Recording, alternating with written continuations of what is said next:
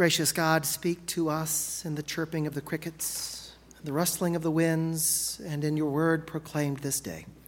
Amen. Amen.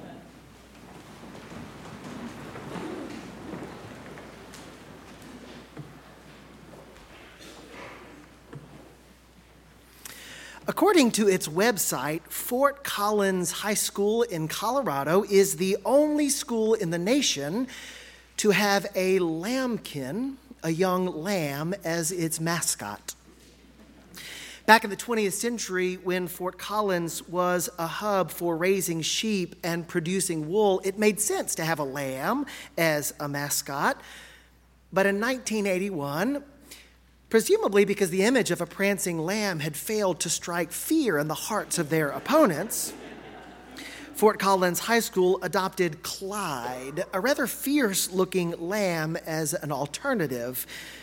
But somehow Clyde just didn't catch on. It never fully replaced that other image, and to this day, the school continues to use that comically gentle depiction of a lamb skipping as a representation of its athletic and academic prowess. Although a lamb is a common symbol for Jesus, there aren't a lot of religious schools or universities, clubs, or churches that choose it as their mascot. Lions, eagles, and warriors are the most common. Saints, can be pretty fierce. Plenty of schools have chosen the Crusaders, though that's become problematic of late. Ironically, Wake Forest, originally a Baptist university, became known as the Demon Deacons. And Duke University, a Methodist school, is home to the Blue Devils. I went to a seminary where the Fighting Friars took the field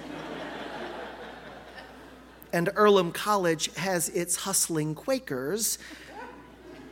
But I don't know a lot of athletes or fans who cheer on the Lambs.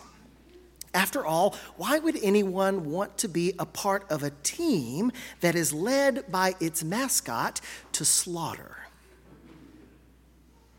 Here is the Lamb of God who takes away the sin of the world, John the Baptist declares as he sees Jesus approaching. Anyone want to follow him?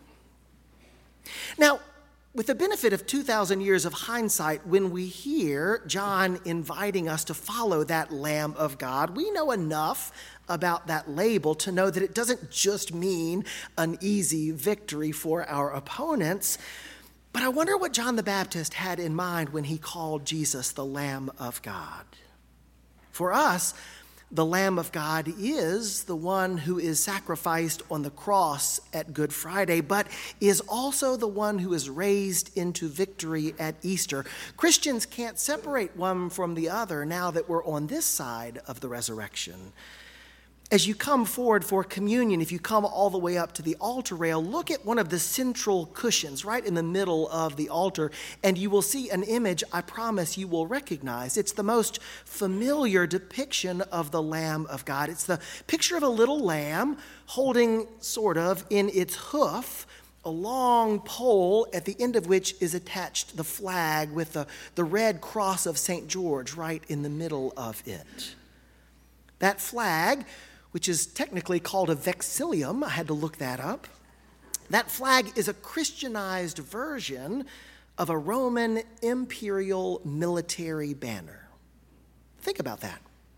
Instead of a legion of soldiers parading around a symbol of their military might, our little Lamb of God, the one killed by the empire, yet raised to new life by the one true God, stands there holding a sign of victory. But how did John the Baptist know anything about cross and empty tomb right at the beginning of Jesus' ministry where this gospel lesson takes place? When John called Jesus the Lamb of God who takes away the sin of the world, how did John understand that to take place at all? Now, the gospel according to John, the one we heard from today, doesn't tell us a lot about John the Baptist's message. The synoptic gospels, Matthew, Mark, and Luke, give us a better sense of that. And those three accounts of the good news make it pretty clear that the Savior John the Baptist was getting us ready for wasn't really a sacrifice for sin, the kind of Lamb of God we probably have in mind. Remember what John proclaimed? He called upon the people to repent so that they could be ready to receive the one who would come to baptize them with the Holy Spirit and fire. John's job as the forerunner was to make the path clear and straight for God's anointed one to come and bring the full power of God's reign to the earth. The great reordering of the world, the flipping of everything upside down, which God's people had long been waiting for, that was John's job to get us ready for that. So when John is calling Jesus the Lamb of God, it's pretty hard to imagine that he had this little gentle image waiting to be killed for the sake of God's people. It turns out there are some ancient Jewish texts, the Testament of Joseph and the Testament of the 12 patriarchs, which aren't found in the Bible, but they were written about the same time as the New Testament. And they describe how God's people wait for a lamb to come and trample on all of the enemies of God's people. Imagine that. It seems likely that Christian influencers have shaped that text to make sure it conforms a little more closely to the story of Jesus. But the texts still give us the sense that back in John the Baptist's day, God's people were waiting not only for a lamb who would be killed, but for a lamb who would defeat the enemies of God's people. It's that sort of lamb, the victorious lamb, that John seems to be waiting for. But how do we fit that image of the triumphant lamb, which isn't really much to be found in the Old Testament, with the other images of lamb that we know so well from Scripture? Think about the other times a Lamb of God is mentioned in the Hebrew Bible. Think about how the prophet Isaiah depicted God's faithful servant as a lamb, one who stands before its slaughterers without opening its mouth, like a sheep before its shearers is dumb. Remember also in the book of Exodus how God's people were called to slaughter the Passover lambs and paint their doorposts and their lintels with the blood in order that when God came to deliver them in a mighty way from slavery in Egypt, God would see the blood and know to pass over their homes and not strike their firstborn. Maybe you remember that in Jewish practice, whenever offerings were brought to the temple each day, lambs were a part of it, but curious enough, lambs weren't usually included in the offerings that were designed to forgive sins. Now, none of those things sounds a lot like what John had in mind with his preaching. But you know what? If you start to put them all together, the victorious lamb who gave himself for God's people in order to be a sacrifice for sin and yet is raised to victory, well, that sounds a lot like Jesus. So, what makes John the Baptist's label for the Lamb of God so interesting is that John got it exactly right, even though he didn't really know what he was talking about. That's good news. The Lamb of God is the one who takes away the sin of the world through his death, yet is also the one through whose death death itself is defeated. We worship that complicated, multifaceted, altogether Lamb of God when we approach the altar and come to meet Jesus. We are here to worship the one who gave himself for us in obedience to God, the one who was slain for our sins, and yet the one who stands victorious over the forces of evil. Before Jesus, no one could have seen those things coming together, not even John the Baptist. And yet we know that the one who was slain is the one who is victorious and the one who is worthy of all worship. We can only make sense of that in our worship.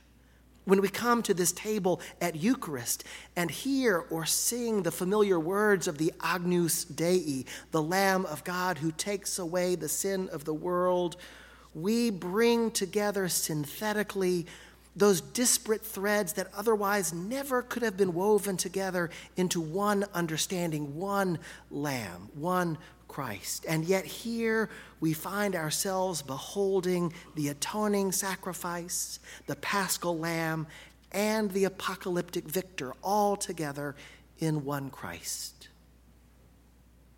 But the best news of all is that we don't have to be able to see all that with our minds in order to pursue it with our hearts. If John the Baptist didn't know what he was talking about because he couldn't understand exactly how Jesus would become that Lamb of God, then surely Andrew and Simon Peter, his brother, didn't really understand either, and yet they followed him. For those who would be a disciple of Jesus, it is enough to answer the invitation to come and see. Rabbi, where are you staying? They asked. Come and see, he said to them. Sometimes we are drawn to Christ for reasons we can't even speak with our mind. Sometimes we're looking for something, yet we know not what. And the promise to us is that in Christ we find our heart's deepest longing. Whatever it is that brought you here today, whether you're here searching for a long awaited victory, or desperate for a glimpse of reconciliation, or looking for an example of unwavering faithfulness, whatever it is, you will find it in Christ Jesus, even before you know it. Jesus is the one who permits us to dwell, to stay, to remain with God. We don't need to understand that with our minds in order to be faithful to that invitation with our hearts. Thanks be to God. Amen.